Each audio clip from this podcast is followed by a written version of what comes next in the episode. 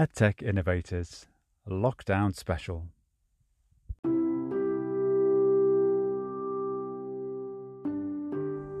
Thought for a change we could start our podcast when I do my run, my daily run, to try to break the monotony of the lockdown.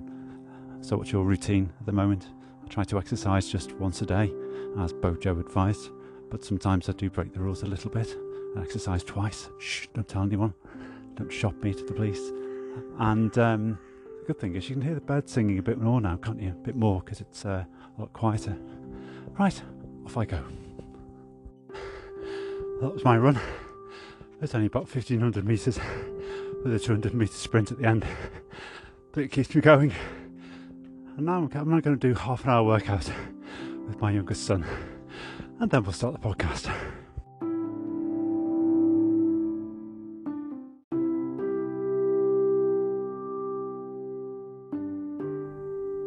This week on EdTech Innovators, we're going to take a sideways look at the whole issues of EdTech, innovation, and creativity. We'll start with Michael Heverin. Michael left his job as a senior teacher and started SupplyWell, an ethical education and supply agency.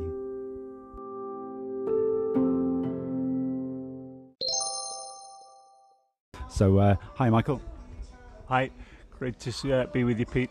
I think a little bit about SupplyWell. We always talk about the why. Why are we doing it? And fundamentally, as someone who's worked in schools as a teacher and a leader over a period of time, the why for me is um, how do we keep money in our education system because there's too much of it leaving under the current model um, of recruitment. Um, how do we keep teachers in the classroom teaching happy because there's too many of them leaving within the current model of education. And how does that ultimately, by reducing costs and increasing retention, um, how does that ultimately increase opportunities for social mobility and increase attainment of young people within our schools? Yeah, excellent. So um, a little bit later, uh, I've, well, I've, i met your uh, um, partner, um, Dan, your business partner, Dan, who is the um, more techie person uh, who is developing the app or helping develop the app. Um, so obviously, without being too techie, because that, that's not what this podcast is about. This podcast is really about education. But um, what's where are you now with with this app that you're developing, and what might that how might that help this situation where so much money is being drained from um, where it should be in education?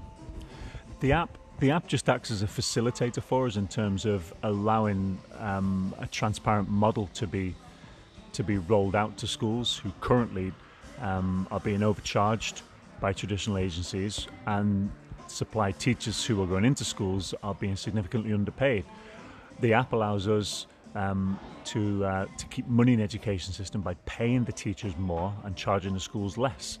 Um, the the app will be the first version of the app, or the second version of the app actually, because um, we have a, an MVP beta version. Um, but the, the, the, kind of go live version of the app will be at the end of March, um, and then from there we'll uh, we'll be looking to to roll that out to, to all of our teachers and schools um, to to ultimately help them to fundamentally reduce their costs primarily. Um, and along with that, it will um, it'll also be a huge time saver for schools as well, and, and it gives autonomy and it gives um, it gives ownership back to the schools and back to the teachers as well. They can control the calendars. The school can browse the teachers at their free leisure, um, and it, it you know it's a win-win situation for all parties as well. But most importantly, it's a win for for the students as well in terms of the, the wraparound care and well-being that we put in place for our partner schools to make sure, as I said before, that we work with schools to reduce absenteeism in the first place. There's a, an awful lot of absence within education that is preventable.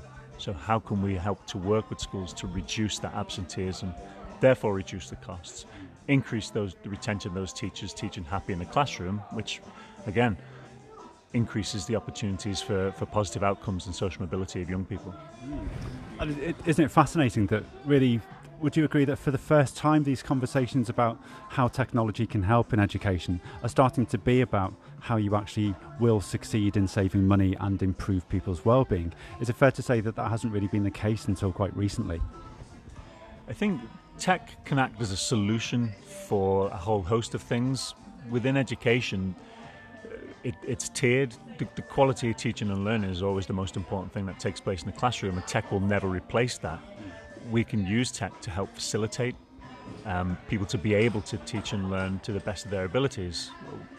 Something that um, Sir John Dunford says is um, you should never ever um, uh, you should never ever um, dilute the quality of teaching and learning that takes place in the classroom. Now, if you have a member of staff who's worried about uh, a medical appointment or a sick relative or their dog is ill or whatever it may be, a learning walk, a scrutiny, they're having a tricky time for whatever reason, if they're worried about that and they're not present in the classroom, you've diluted the quality of teaching that takes place, and therefore the quality of learning is also uh, impacted negatively.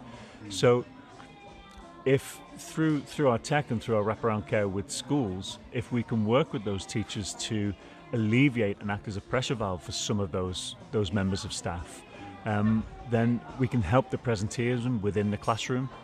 Um, what we don't want is a situation where teachers are burdened with pressures and stress.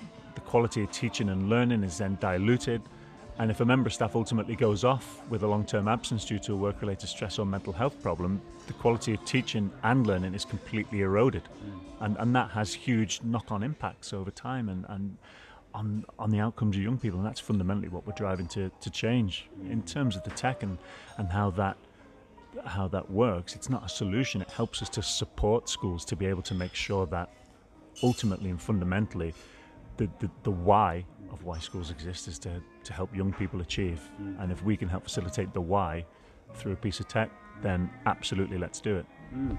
Yeah, I mean, and sometimes I think um, in commerce, really, the word solutions is very often used as a, a catch-all word, is it not? Um, so, really, for me, solutions very often means systems. And in education, as we know, these systems can sometimes be um, at the expense of uh, what schools do so well, which is help kids. They can get in the way of um, teachers' development and growth as, as, as a person and as, as a profession. Um, and it's nice that you, you were thinking about you know, how this would actually help um, retention and recruitment and, and well-being first before thinking about the, the actual you know solution in inverted commas, you know the actual system.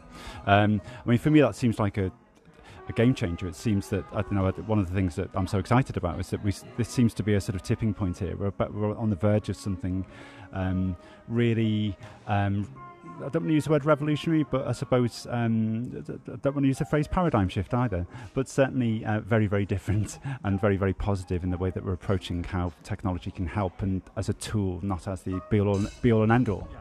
I think, as you say there, it's a facilitator. I think there's certainly a sea change in the way that companies operate in terms of the transparency of certain companies, and um, I think it helps in terms of having a social purpose and a, a, moral ethos that that you're anchored to and tied to very, very heavily. I think that's something that will never leave us and coming directly out of the classroom into into the big the big wide world and not a small ecosystem of a school. I think that allows us to carry our values with us and drive us forward. Um, the fact that um, the fact that so many schools are at a point where budget restrictions um, and budget cuts are causing such issues for them.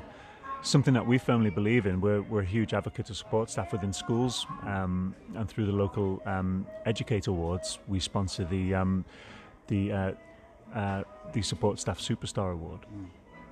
Mm. and when you look and when you work in schools, usually if there's cuts that have to be made, support staff usually are the ones who who you know are on the guillotine first of all. And, and I think, from my perspective, they're the lifeblood of schools. They're the, they're the people within the schools that that currently can act as a pressure valve for some staff to alleviate the pressures that they have by sharing a load with them. Um, and if those people are being cut out of the education system, then that obviously just loads the pressure onto, you know, people have to do more with less. The, the kind of savings that we put in place for schools when they engage with us long term strategically through engagement with the wellbeing services that we have through the wraparound care, the, the kind of savings we put in place equate to the salary of a supply uh, a, support member of staff, and that's something that we encourage and we, you know, we shout from the rooftop rooftops, look after your staff, because the benefits of that are absolutely huge, you know, and and that comes from. Um, Patrick Ottley O'Connor, who is um, a fantastic guy, one of our advisors. He always says, you know, put your own oxygen mask on first, so you know you can help others. Um, and that has to be modelled from the top. If the school leadership team um, don't look after themselves and don't openly look after their own mental health well-being, um, then who's looking after theirs? Because the trickle-down effect of them being mentally strong and in a in an open kind of environment where there's no stigma or shame mm-hmm. to talking about your mental health. How do you expect the teachers to be able to do that? There's a huge push to student mental health well-being, and why isn't there? Rightly so, absolutely. Yeah. But what's the point in having your student body population um, knowing all about their mental well-being and, and, how important that is when your school staff are walking around like zombies and unable to cope? Mm. So, you know, there's there's a, a, more joined up approach that needs to be put in place. I think from um, from an educational perspective, um, and and I think that from a school leadership perspective as well, that really helps when we have progressive leaders um, who understand the value of openness um, within their within their schools. True openness. Yeah, true openness. You know, it's um, true openness leads to autonomy, I think, and trust. Um, and you know that's something within schools from talking to lots and lots of teachers over a long period of time that, that school teachers will often complain about that they, they feel they don't have a, an autonomy which you know can be debilitating over a long period of time so um, it's about working with schools as well, not just from an economic argument. Yes, absolutely, there is a huge economic argument for, for engaging with what we do at Supply Well, but as I've said, it boils down to much more than that. Um, it's about how do we work with our schools, and, and, we are working with our schools about looking at their culture and environment and, and, and how we work with them to, to help create an environment that people can thrive in more openly. Wonderful. And as you might have noticed, Michael, the, uh, th- this podcast is really about having genuine conversations about education. Obviously, the EdTech thing is just a, a theme, it's just a framing device, isn't it? Uh, but it's really about education. Uh, and we will continue this conversation in about three weeks' time at a mental health and wellbeing event in, in Liverpool. Uh, before we uh, wrap this up for now, um, how would you like things to have developed then over the next three weeks or in the next over the next six months, maybe, in terms of uh, what, you what you want to achieve with Supply Well? I think where we are at the moment, we're, we're growing organically. I think we're in a position where um, we, we, we, as I said before, we've got an ethos and we've got a strong moral purpose. And I think the more that we we communicate that and we have meaningful conversations with schools and, and influential people within education within the region and beyond, um, I think what we've noticed is that more and more people are are kind of are, are getting on board with that and seeing the value in terms of what it is that we're looking to achieve. I think um, we, we just want to make sure that, first of all, that schools aren't being taken advantage of. And, and what we do day in, day out is to make sure that schools aren't taken advantage of, supply teachers are not taken advantage of, that they're paid fairly for what they do. We never want to devalue the education profession. Um, we put qualified teachers into schools. Um, can I just interrupt you there? So, we we both know, do we not, that some supply teachers are paid as little as seventy pounds a day, aren't they? Oh, absolutely, yeah. Um, and you're getting you're getting vastly experienced teachers, top of the pay scale, been teaching for twenty odd years, who fall out of the profession, who then will take on supply roles because they don't know any better in terms of what it is that they should be paid, and will take home somewhere in the region of seventy to eighty pounds a day. Mm-hmm. Um, I, th- I think an, an, another aspect is as well is that the education profession can be devalued because um, a, a, lot of um, traditional agencies will put cover supervisors into schools. Now, you know, with all due respect to cover supervisors, they're not trained teachers. They don't have teaching experience. They don't have the toolkit that teachers have and work incredibly hard to get. You'd never put, um, if a GP's off, you wouldn't put a GP supervisor in place.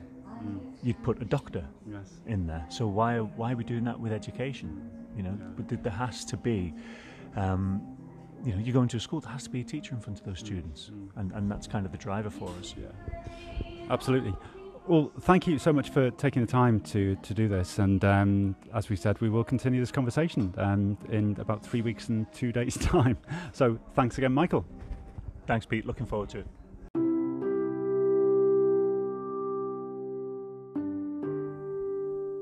Next up, a reminder of happier times. Just two months ago, when the Excel Centre in London was home to the BETT Show, and I had a great chat with many people, including Jonathan Sullivan from Britannica Online Digital Learning.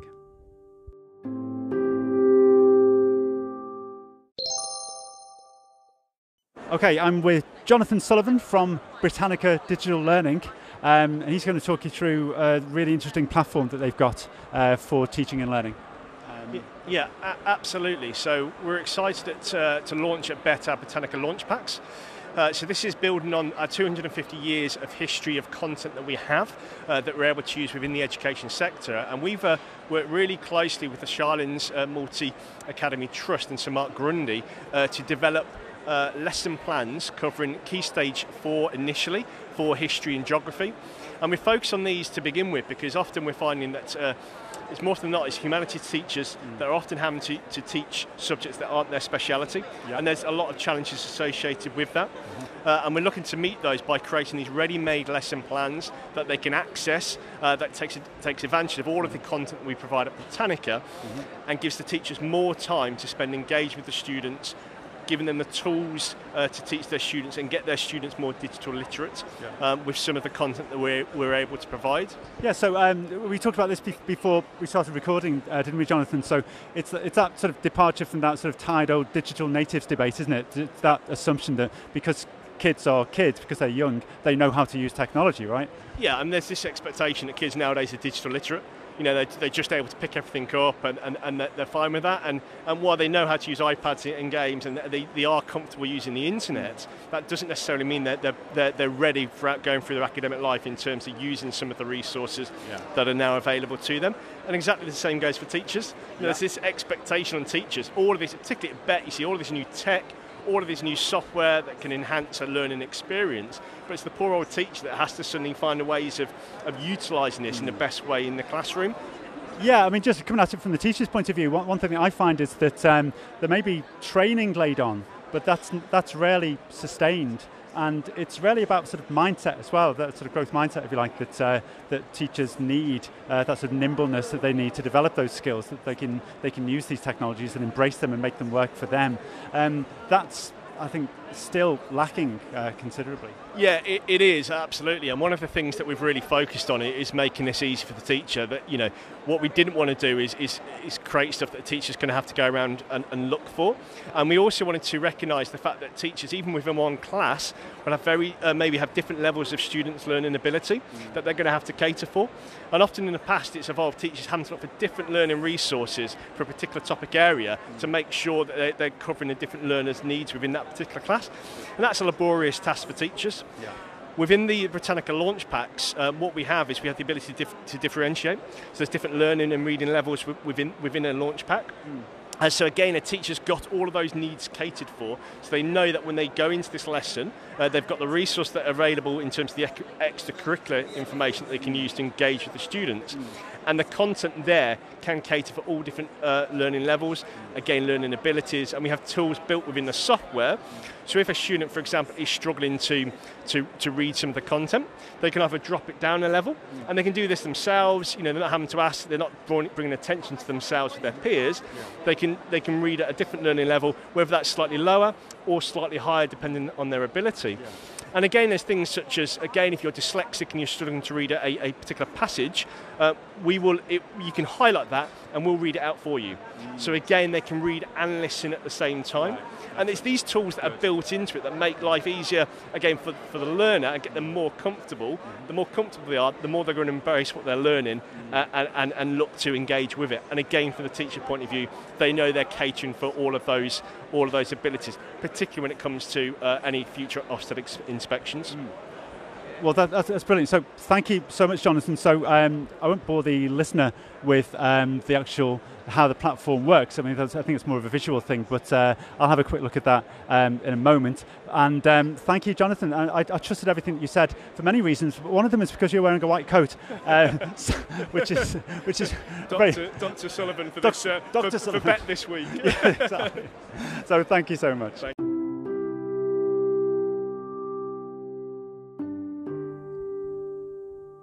Let's have a reminder of Ron Cole. Ron Cole created Super Reading, which is made by Outsider Software.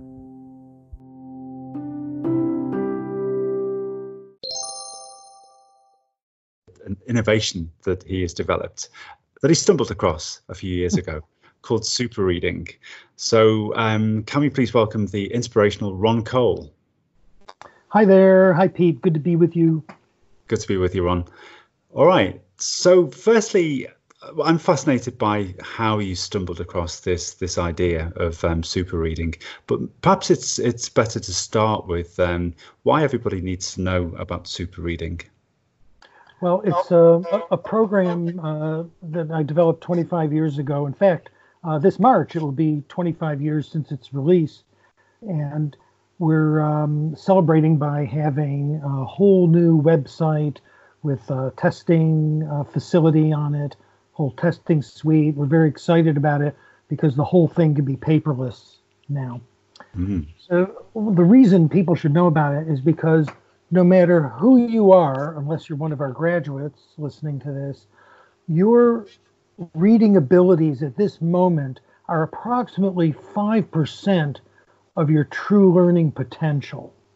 Mm-hmm. And that means whether you're dyslexic or you're one of the most gifted uh, students and learners on the planet, you're still reading and absorbing information at about 5% of what you're truly capable of.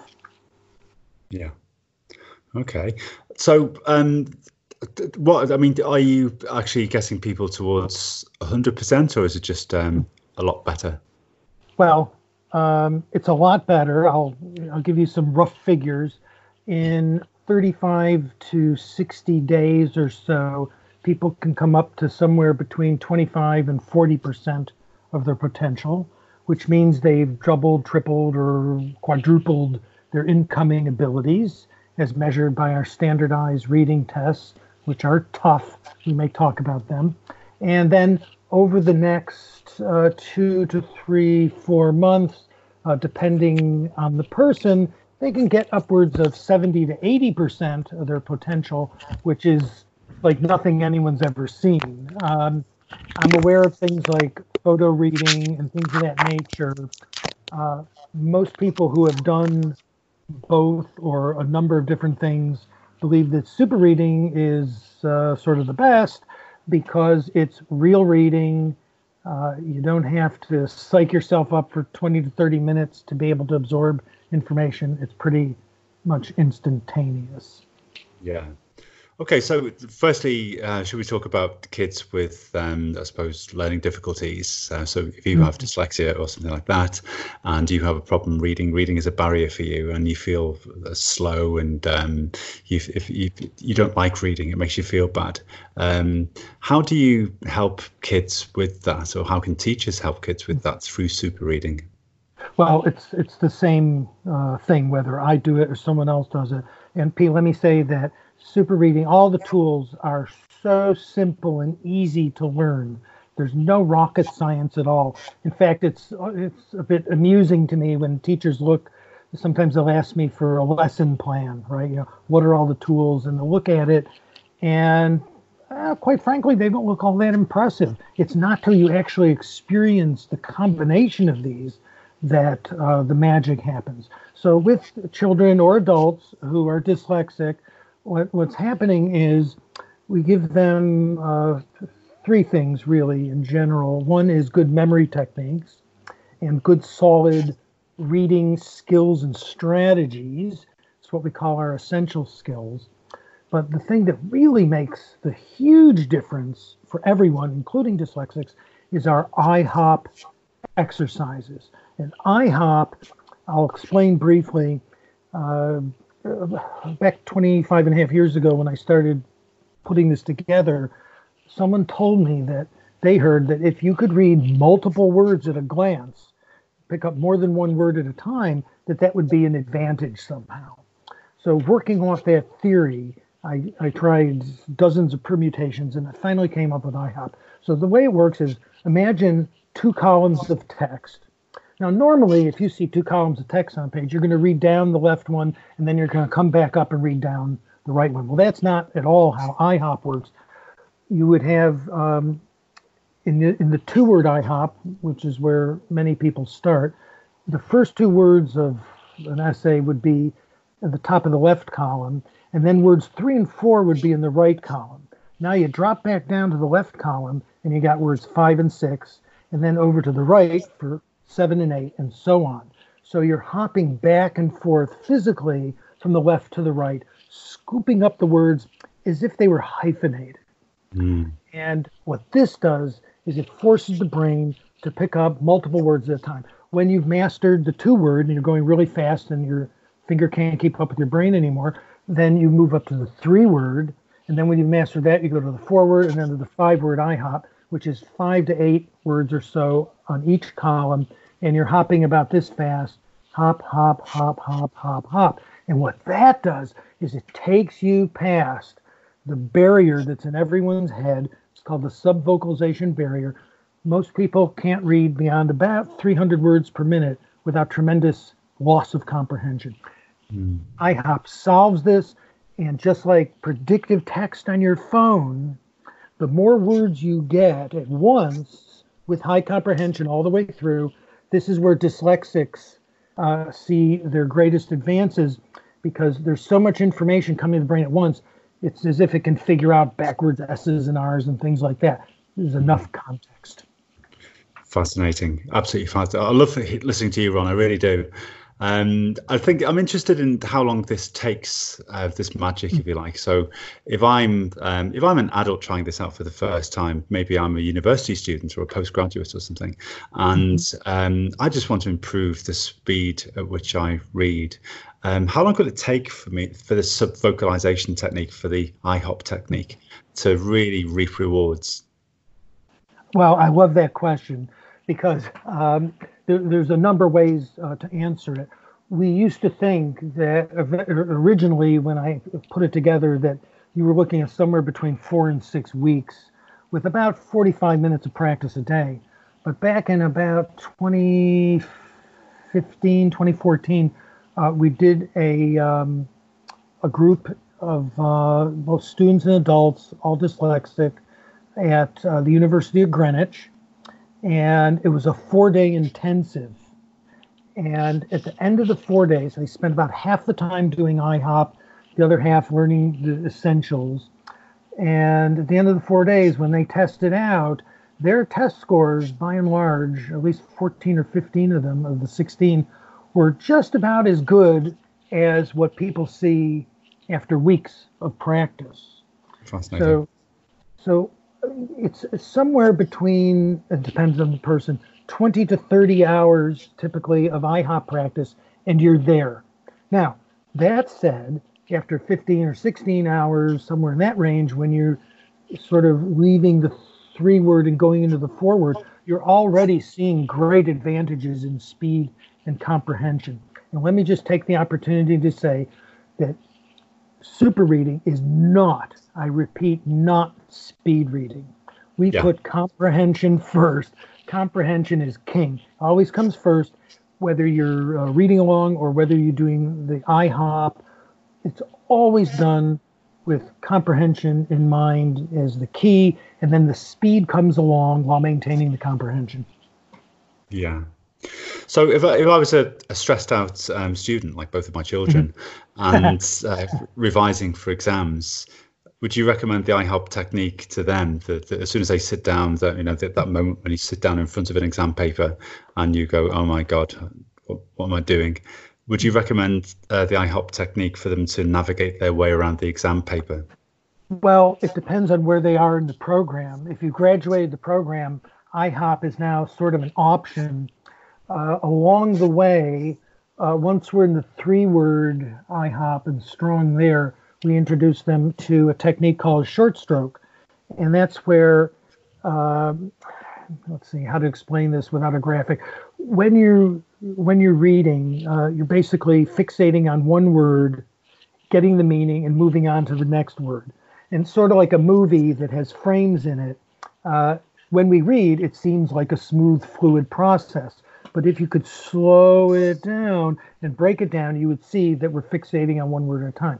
Well, in the three word, you're fixating on three to five words at a time. So instead of starting at the left edge of the um, content, you're starting in a bit, like indenting uh, about an inch, about what would that be, about three centimeters or so. And when you start there, you're picking up, say, the first three to five words. And then as you read across, you don't have to go physically to the end of the line to understand the whole line because your window of reading is wider than it was two, three weeks before, or two days if you do it intensively. And so your your path across the page is thinner than it would have been before the course. So you get down the page faster. So you're reading faster.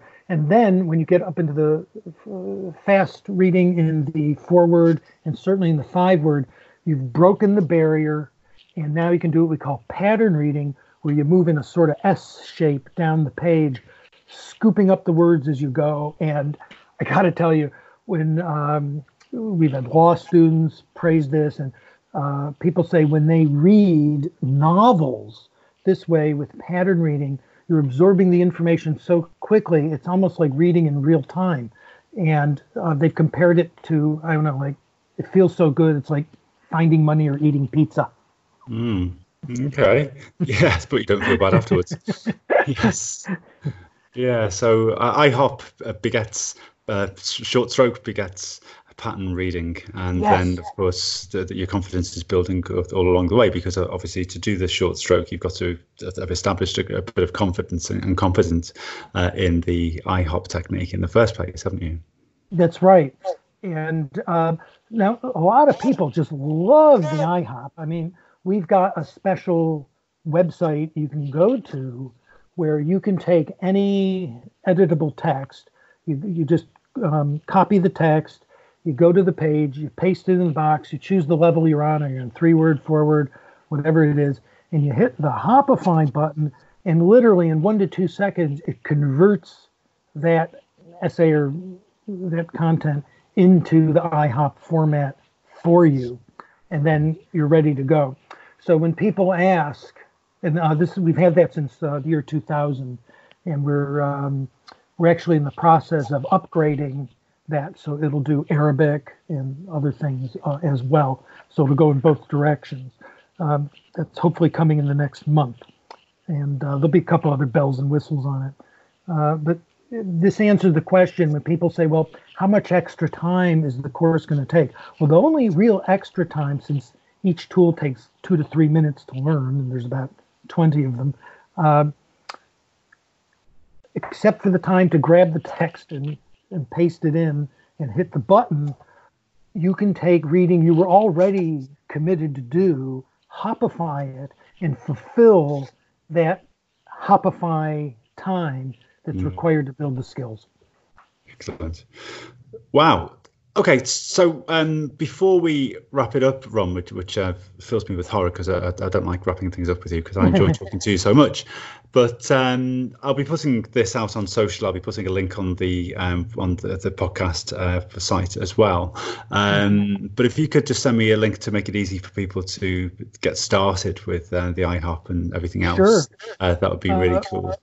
Yeah, we have a, a great option for people when you go to uh, www.superreading.com, and of course that'll be the link, if you hit uh, click at the top of the page where it says login, you get one free uh, reading test.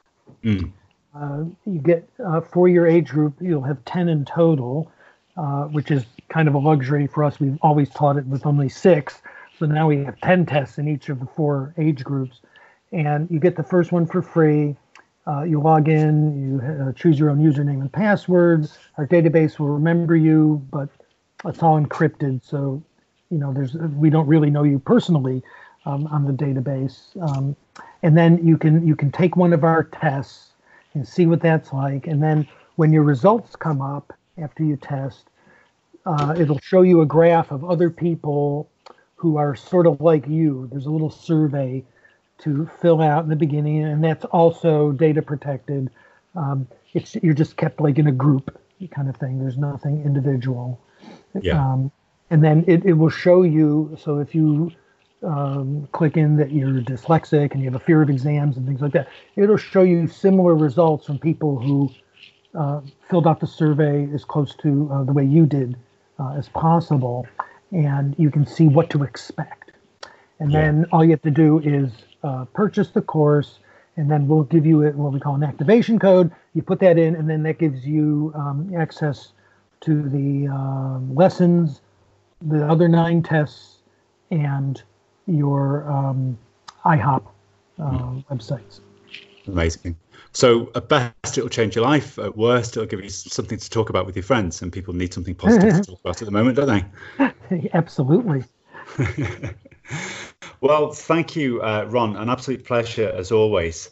And we shall um, wrap that up for now. Uh, please stay on the line just so I can uh, follow things up with you. But um, Ron Cole, everybody, and um, please uh, just give it a try. Honestly, the, the, the examples on the website are, are, fascinating, and you'll learn something about yourself. I think that we always assume that we just read, and we never really think about how we read and how we can improve that. So it's definitely worth a try. So thank you very much, Ron, and we shall speak soon. My pleasure, Pete. Thanks.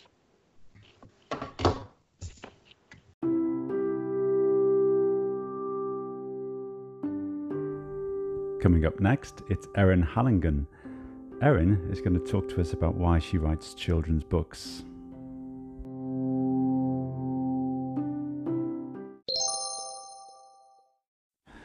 Hello.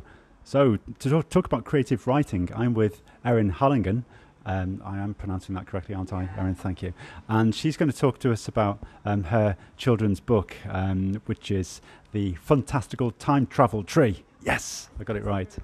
Um, and I think it's a good place to start is some inspiration that she had today. Um, and I think that's a, a, really nice story to tell because she's had a bit of an uh, epiphany, is the right word, um, about her lead character, about her protagonist. She's given a, her lead, lead character um, Ah, oh, okay. The second character, best friend. Okay, um, you've given her a backstory, uh, which is um, a little disturbing, and might even take your children's story into darker territory, which may be a great thing. So, are you okay to tell us about that? Yeah, um, I've been thinking about this character for a while because she's not a normal girl, really. Um, so I was thinking, is she really? Is she human? Is she part of the time travel tree, or what is she really? And I started thinking about this that this morning and uh, came up with a backstory uh, that starts. I mean, this is a book series for children from seven to nine years old. Uh, I don't think this backstory is really uh, suitable for them. Uh, it starts with uh, there was a graveyard. So yeah, it's a little, it's a little kind of maybe sad, a little bit creepy, maybe. hopefully, kind of also nice and sweet, though. I don't want to say too much. So, it, without saying too much about it and giving it all away. What, why do you think that the graveyard might be a little bit too much for um, younger children? Um, it's it's just it's just how, how this how this character was created, uh, which is I, I, think if I told little kids about that, there might be some nightmares involved. Uh but don't don't kids love being scared? Don't you scare your kids when you're uh, telling them stories? All the time. yeah. No, I, I, suppose it could work really. I mean, uh, my oldest kid doesn't really get scared. I, strange things sometimes scare kids. Don't, yeah, I mean, my kid is. Uh, he could watch Voldemort in Harry Potter and be totally fine with it, yeah. but he's terrified of the poster and the movie, obviously, for Incredibles. Yes. you never quite know what's going to scare them. What, what's inside the, the little heads, I suppose. Bless them. It's strange that. So uh, yeah, so we'll see about it. But I feel, I'm feeling like this backstory is kind of maybe something the parents might want to read, but not seven-year-olds, mm. maybe. yeah. Yeah, we, we were talking about this before, weren't we? That um, you know, on one hand, the, the, the, in, in many ways, the skill with children's writing is to make it, you know, appealing to adults and children at the same time. Yeah, um, I, I, was trying to write something that would appeal to me, but also obviously the, to the kids, mainly to the kids. Um, also because I have a high learning potential son um, who is interested in history and science and a lot of things. I wanted to write a book that was generally for neurotypical kids, but uh, that high learning potential kids could also get more out of. So if you don't know, if you don't have these references, uh, like if you don't know who Leonardo da Vinci is, for example, then um, you can still you still it doesn't really matter. You still get something out of the book. But if you do know, then it's there's a little bit of more, a little bit of extra. So, for example, your uh, book contains the longest word in the uh, the English language. Yes, it does. The, the longest non-technical word in the English language is floxin, ausin, e hilipilification, I think. and what does that mean? Uh, it means, uh, yeah, I don't remember. no, it means, uh, oh, I'll come back to you on that. I can't remember right now. It's, uh, it's a while since I wrote that book.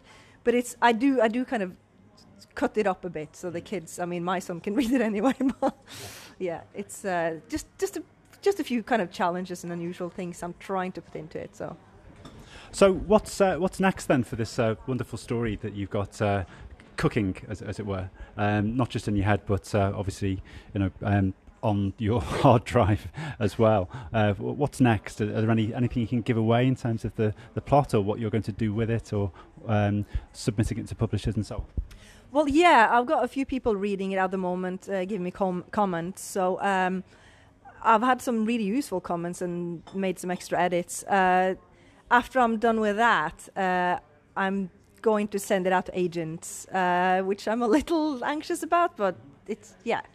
Um, and uh, obviously, uh, writing kiddie books, you got to be pre- well, any book really. You got to be prepared to be rejected and rejected and rejected again and again. So, uh, but I'm intending to try and try and try, and hopefully someone will take it on, and if not, I'll go straight to publishers. And if that doesn't happen, I'll try like American market, Australian market, or, yeah. or whatever, and or, or you know self-publishing. But I would I would like to try the uh, traditional publishing route if I can. But you know, we'll see.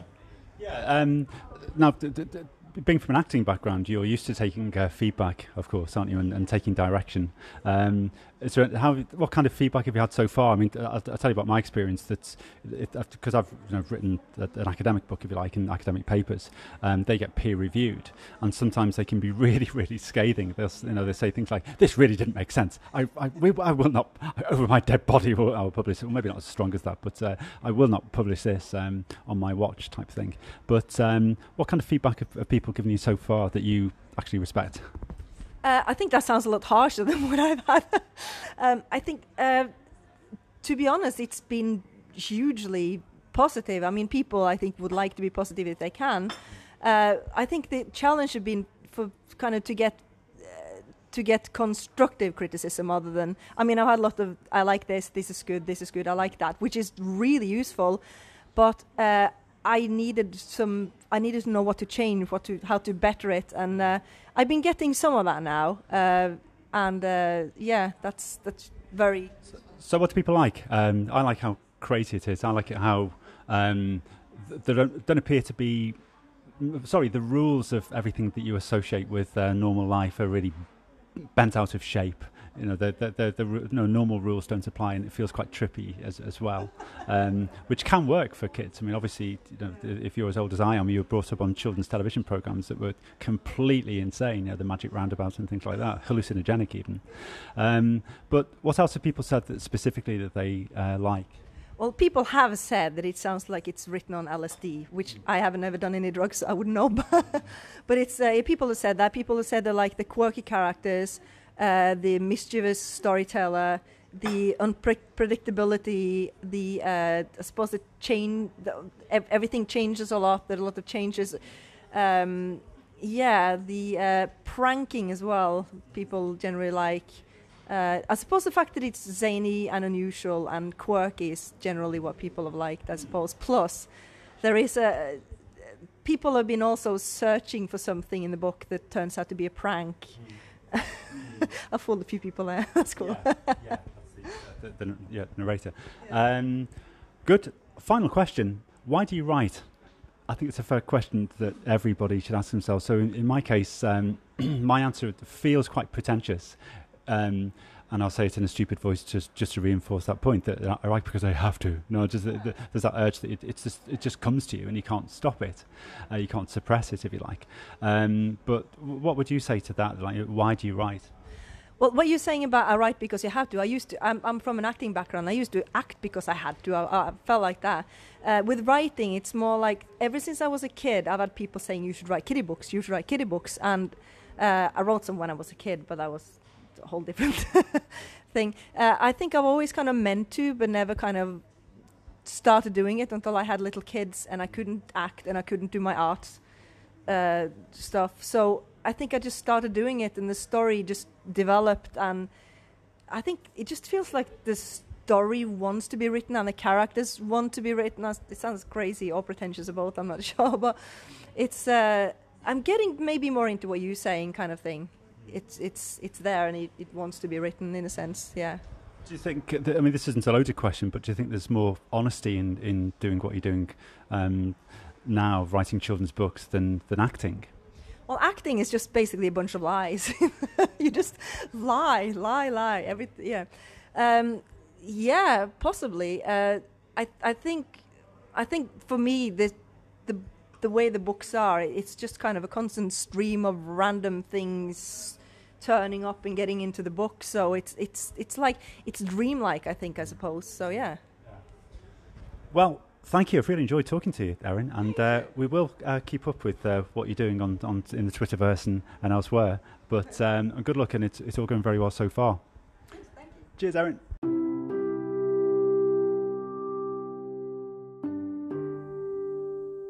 And that's the end of that for this week.